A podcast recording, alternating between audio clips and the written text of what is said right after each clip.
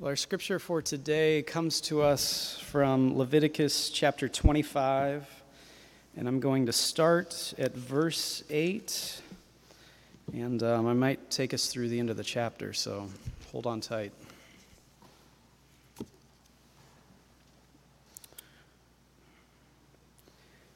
You shall count off seven weeks of years seven times seven years, so that the period of seven weeks of years gives 49 years. Then you shall have the trumpet sounded loud. On the tenth day of the seventh month, on the day of atonement, you shall have the trumpet sounded throughout all your land. And you shall hallow the fiftieth year, and you shall proclaim liberty throughout the land to all its inhabitants. It shall be a jubilee for you. You shall return every one of you to your, pros- to your property, and every one of you to your family. That fiftieth year shall be a jubilee for you. You shall not sow or reap the aftergrowth or harvest the unpruned vines, for it is a jubilee. It shall be holy to you. You shall eat only what the field itself produces. In this year of Jubilee, you shall return every one of you to your property. When you make a sale to your neighbor or buy from your neighbor, you shall not cheat one another. When you buy from your neighbor, you shall pay only for the number of years since the Jubilee. The seller shall charge you only for the remaining crop years. If the years are more, you shall increase the price, and if the years are fewer, you shall diminish the price. For it is certain that a number of harvests are being sold to you. You shall not cheat one another, but you shall fear your God, for I am the Lord your God. You shall observe my statutes and faithfully keep my ordinances, so that you may live on the land securely. The land will yield its fruit, and you will eat your fill and live on it securely. Should you ask, What shall we eat in the seventh year, if we may not sow or gather our crop? I will order my blessing for you in the sixth year so that it will yield a crop for three years. When you sow in the eighth year, you will be eating from the old crop until the ninth year. When its produce comes in, you shall eat the old. The land shall not be sold in perpetuity, for the land is mine. With me, you are but aliens and tenants. Throughout the land that you hold, you shall provide for the redemption of the land. If any one of your kin falls into difficulty and sells a piece of property, then the next of kin shall come and redeem it, shall redeem what the relative has sold. If the person has no one to redeem it, but then prospers and finds sufficient means to do so, the years since its sale shall be computed, and the difference shall be refunded to the person to whom it was sold, and the property shall be returned. But if there are not sufficient means to recover it, what was sold shall remain with the purchaser until the year of Jubilee. In the Jubilee, it shall be released, and the property shall be returned. If anyone sells a dwelling house in a walled city, it may be redeemed until a year has elapsed since its sale. The right of redemption shall be one year. If it is not redeemed before a full year has elapsed, a house that is in a walled city shall pass in perpetuity to the purchaser throughout the generations. It shall not be released in the Jubilee, but houses and villages that have no walls around them shall be classed as open country. They may be redeemed, and they shall be released in the Jubilee. As for the cities of the Levites, the Levites shall forever have the right of redemption of the houses and the cities belonging to them. Such property as may be redeemed from the Levites houses sold in a city belonging to them shall be released in the Jubilee. Because the houses and the cities of the Levites are their possession among the people of Israel. But the open land around their cities may not be sold, for that is their possession all the time. If any of your kin fall into difficulty and become dependent on you, you shall support them. They shall live with you as though resident aliens. Don't take interest in advance or otherwise make a profit off of them, but fear your God. Let them live with you. You shall not lend them your money at interest taken in advance, or provide them food at a profit. I am the Lord your God, who brought you out of the land of Egypt to give you the land of Canaan to be your God. If any who are dependent on you become so impoverished that they sell themselves to you, you shall not make them serve as slaves. They shall remain with you as hired or bound laborers. They shall serve with you until the year of the Jubilee. Then they and their children with them shall be free from your authority. They shall go back to their own family and return to their ancestral property. For they are my servants, whom I brought out of the land of Egypt. They shall not be sold as slaves are sold. You shall not rule over them with harshness, but shall fear your God. As for the male and female slaves whom you may have, it is from the nations around you that you may acquire them. You may also acquire them from among the aliens residing with you, and from their families that are with you, who have been born in your land. And they may be your property. You may keep them as a possession for your children after you, for them to inherit as property. These you may treat as slaves but as for your fellow Israelites, no one shall rule over the other with harshness. If resident aliens among you prosper, and if any of your kin fall into difficulty with one of them and sell themselves to an alien or to a branch of the alien's family, after they have sold themselves, they have the right of redemption. One of their brothers may redeem them or their uncle or their uncle's son may redeem them, or anyone of their family who is out of their own flesh may redeem them. Or if they prosper, they may redeem themselves. They shall compute with the purchaser the total from the year when they sold themselves to the alien until the year of Jubilee. The price of the sale shall be applied to the number of years. The time they were with the owner shall be rated as the time of a hired laborer. If many years remain, they shall pay for their redemption in proportion to the purchase price. And if few years remain until the Jubilee year, they shall compute thus. According to the years involved, they shall make payment for their redemption. As a laborer hired by the year, they shall be under the alien's authority, who shall not, however, rule with harshness over them in your sight. And if they have not been redeemed in any of these ways, they and their children with them shall go free in the Jubilee year. For to me, the people of Israel are servants. They are my servants, whom I brought out from the land of Egypt. I am the Lord your God. This is God's word to us. Thanks be to God. Let's pray. Good and loving God, thank you so much for long passages of legal code. And God, thank you for the stories that are buried within those sentences. Lord, I pray that you would illuminate whatever parts of your word you would have us hear this morning. And God, I pray that this would come from you and not from me. In Jesus' name, amen.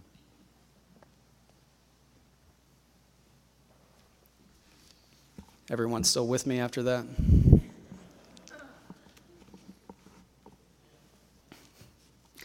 I spent my first year preaching. You, all are lucky. I, I, spent my first year preaching um, in Montana, and I, I, went through the entire book of Leviticus. and I called the series the, series the, uh, the most boring book in the Bible.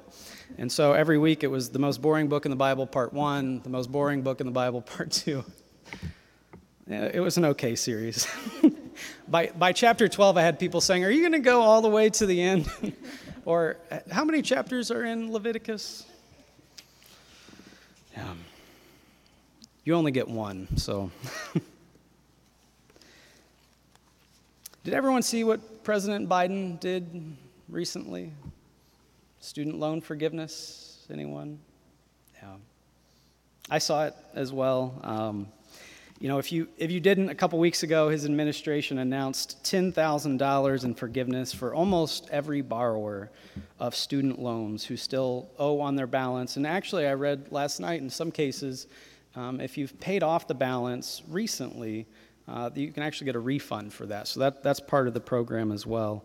They also announced a $20,000 forgiveness if you came from a low income household and had to uh, or did receive Pell Grants to attend college. I was shocked by this, honestly. Um, I kind of laughed when I saw it because I, I didn't think it would ever happen. I didn't think that an American president would, would do something like that. It's still kind of crazy to me. Full disclosure, I, before we get into this, you know, I'm, uh, the Biden administration's policy directly affects me. Uh, and after speaking with a student loan officer last week, there's almost no doubt that I'll have $20,000 of my remaining balance forgiven. I'm shocked by this. Um, you know, it's a, it's a huge help, it's great. But I, I just want to disclose that, that I'm not separate from this whole situation. But, you know, I, I say all this to say that I saw the announcement. My mom and dad texted me, and I went online to actually celebrate this because it, it's a great moment, I thought. And I was so excited, but I soon found that so many people were upset by this decision. And they had any number of reasons. You know, some people were yelling about why their mortgage wasn't also forgiven in this which I thought was funny. But their, their general concern was that uh, perhaps the American government is promoting irresponsibility among its citizens. And there was frustration around that. You know, and I can kind of understand that. Other people thought that the government didn't go far enough in their forgiveness efforts. You know, I thought that was a pretty good point, too, especially considering the number of black and brown Americans that owe much more proportionally in student debt than do white students for the same education. It's a good point, too, that 10K or 20K sounds really nice to someone like me because it represents a significant amount of what I owe left. But if it was just, say, 2% of my remaining balance, it may not seem like that much. And so I found that when I went online, and everyone was fighting about it, so I, I chose not to celebrate. But then the Christians got involved, you know, and then I got dragged into it as well. Did you all see the memes that were going around? I, I may have shared a couple of them. Some people tagged me in some of their memes. Uh, maybe one of my favorites was uh, Jesus. It was an old painting of Jesus feeding the 5,000. And it said something like, uh, Jesus feeding the 5,000 was a slap in the face to every single person that brought their lunch that day. And whether you disagree or not, I just I think it's funny, you know. There were, there were others, I won't touch on them, but uh, one of the many reasons I love the internet is after these things happen, just the creativity uh, that you see in people, uh, whether they're off base or on base. I also know these weren't always shared in jest, that there's a very serious issue at heart here, and there's, there's a conflict for a reason. You know, I, I think I've, I've learned enough in my life to know that often in these conflicts, there's a question that's being asked, there's something that's at stake for both sides. And what I heard being asked, at least in the Christian, you know, back and forth on my social media, was this What does the Bible really say about debt forgiveness?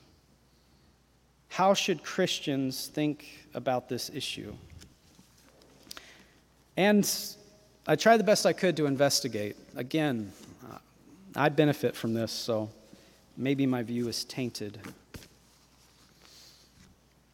You shouldn't be surprised to learn that, at least on the surface, the Bible is apparently as conflicted about this issue as we are in America today. Pastor Sarah pointed out last week that Scripture often engages with both sides of an issue. Uh, sometimes the text can preach against itself, sometimes the text can speak in favor of itself. I've heard a lot of commentators call this a kind of deeper conversation that's going on between the texts. It's a dialogue. So I just want to lay out the two sides that I found. And I want you to know that I'm generalizing and I'm paraphrasing, and we don't have enough time to do a deep dive into all this, but here's what I dug up. There's, of course, on one side of the conversation, the Levitical law code that we read from this morning.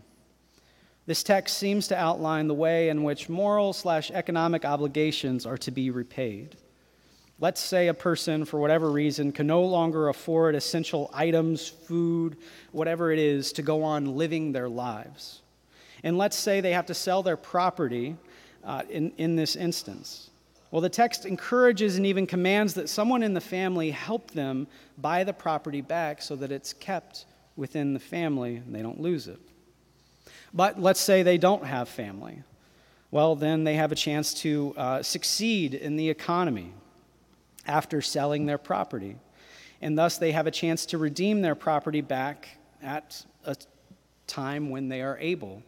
And they do that at a rate that we'll call fair rental value for those that they sold it to. So they have to do they have to pay something, but they don't have to give everything away. But let's say that they don't succeed when they enter into the economy and they can't purchase their property back. Well, the Jubilee Code seems to ensure that no Israelite is being made a slave by other Israelites. It ensures that no one is, you know, to use the expression, up the creek for the rest of their life without a paddle because they fell on hard times. Their family and the generations after them don't have to suffer because they don't have an inheritance. Jubilee, in this way, is a kind of social and societal safety net. The law provides that after selling something so valuable, because they are desperate to survive, a person does not have to worry that they're going to lose that property forever. It will be returned to them. Or we could say their debt has been forgiven. They get to start over. It's a clean slate. In the meantime, they can focus on doing everything they can do to get their property back before the Jubilee because, last I checked, no one loves being in debt. It would be better to not have to wait for the law to be enacted on their behalf. I took a couple of courses in seminary that explored the law codes of the ancient Near East. And I'm going to tell you up front that I, I learned just enough to be very, very dangerous. So do, do, do your own research. But one of the things that uh, the professor said so much that I almost got tired of hearing him say it was he just had this refrain you know, guys, the laws were not written for no reason. The laws were not written for no reason. He would just say it and say it and say it. And then if you asked him for the reasons behind the law, he would always tell these really, really long stories. Thankfully, I love long, long stories, as many of you know.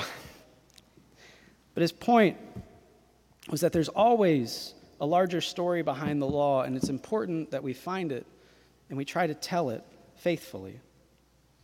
And so, the story, or at least the theory behind the law code that we read this morning, is that a law like this is developed not just because God said so, though that is the refrain throughout Leviticus, but it's developed in response to the decline of ancient Near East cultures who saddled too many people in their population with too much debt.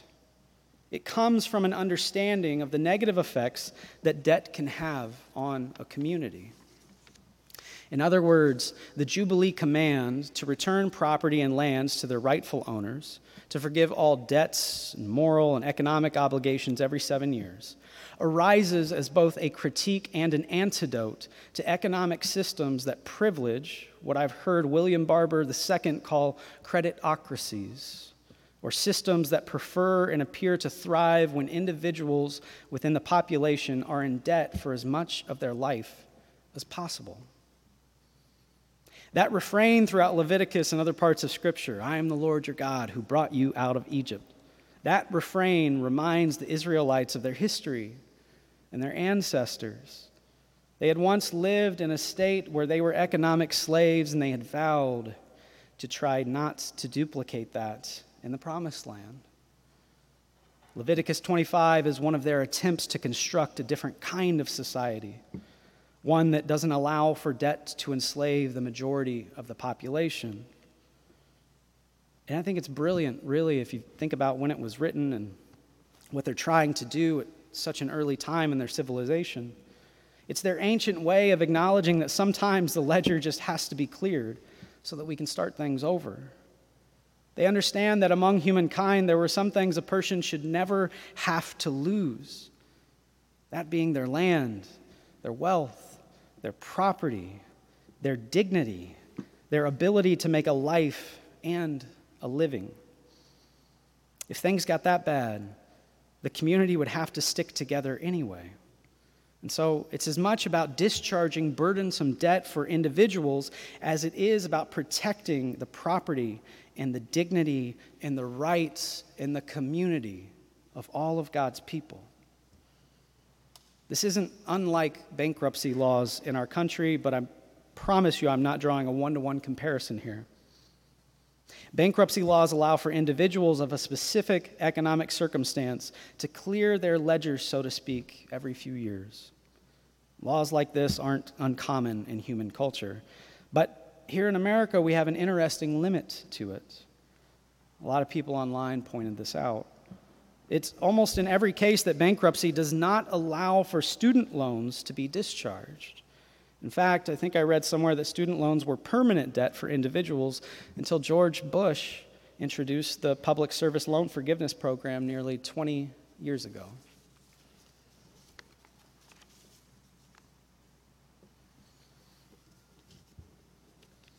Now, the other side of the argument. Leviticus 25 and the verses that support it are not the only story in Scripture.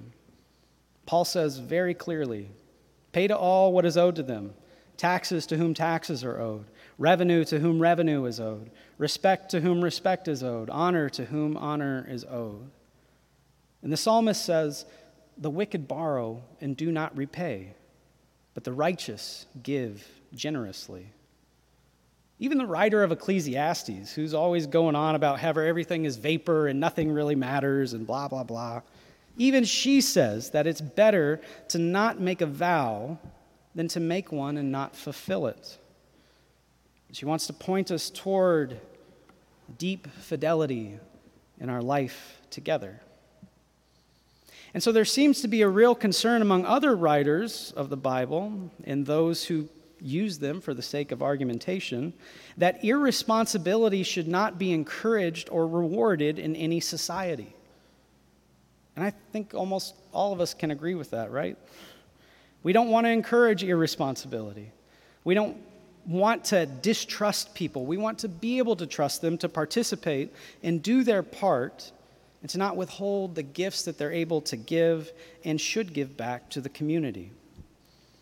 Both the Old and New Testament take this very seriously, I think, and they reflect this sentiment in a couple of stories. Do any of you remember Achan from Joshua 7. Remember that story? I think I'm pronouncing his name right. Achan. Uh, he was the one who was commanded by Joshua, the leader of the army, to not keep any of the treasure that they found in Jericho for a spoil of war. He said that all the plunder was to go to the temple and to be given as a gift to God, who led them to the promised land. But in Achan's own words, he says, I sinned, and I disobeyed the Lord God of Israel. While we were in Jericho, I saw a beautiful Babylonian robe, 200 pieces of silver, and a gold bar that weighed the same as 50 pieces of gold. And I wanted them for myself. So I took them. I dug a hole under my tent and hid the silver, the gold, and the robe. Joshua has them killed for this. You'll recognize a similar story from Acts chapter 5. Ananias and Sapphira, who withhold some of their own wealth from the sale of property instead of giving everything to the new community of Jesus followers that are forming in Jerusalem. God, in this case, it's implied, strikes the couple dead. And there are a lot of different takes on these, but one that I, I found this week is, is that it's as if the writers of these two texts want us to know that this sort of greed, this sort of irresponsibility of an individual, this sort of withholding behavior, should not be tolerated in any community because it threatens the community. It threatens the community's existence. And so these myths are asking us to consider our own responsibility in any given situation. Again, the psalmist says, The wicked borrow and do not repay but the righteous give generously. So, the other side of the biblical argument doesn't necessarily disagree with debt forgiveness, and that's an important thing to note. The other side of the biblical argument just wants to remind us, with the fear of God almost, that under no circumstances can we have a functioning society and a population that is completely irresponsible to their debts and moral obligations. We can't encourage irresponsible behavior.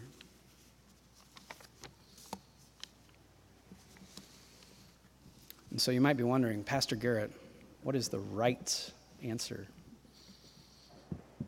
Or maybe you're wondering, is he going to wrap this up already? I got a lunch to get to. Between both of these sides, I found a greater concern in the text.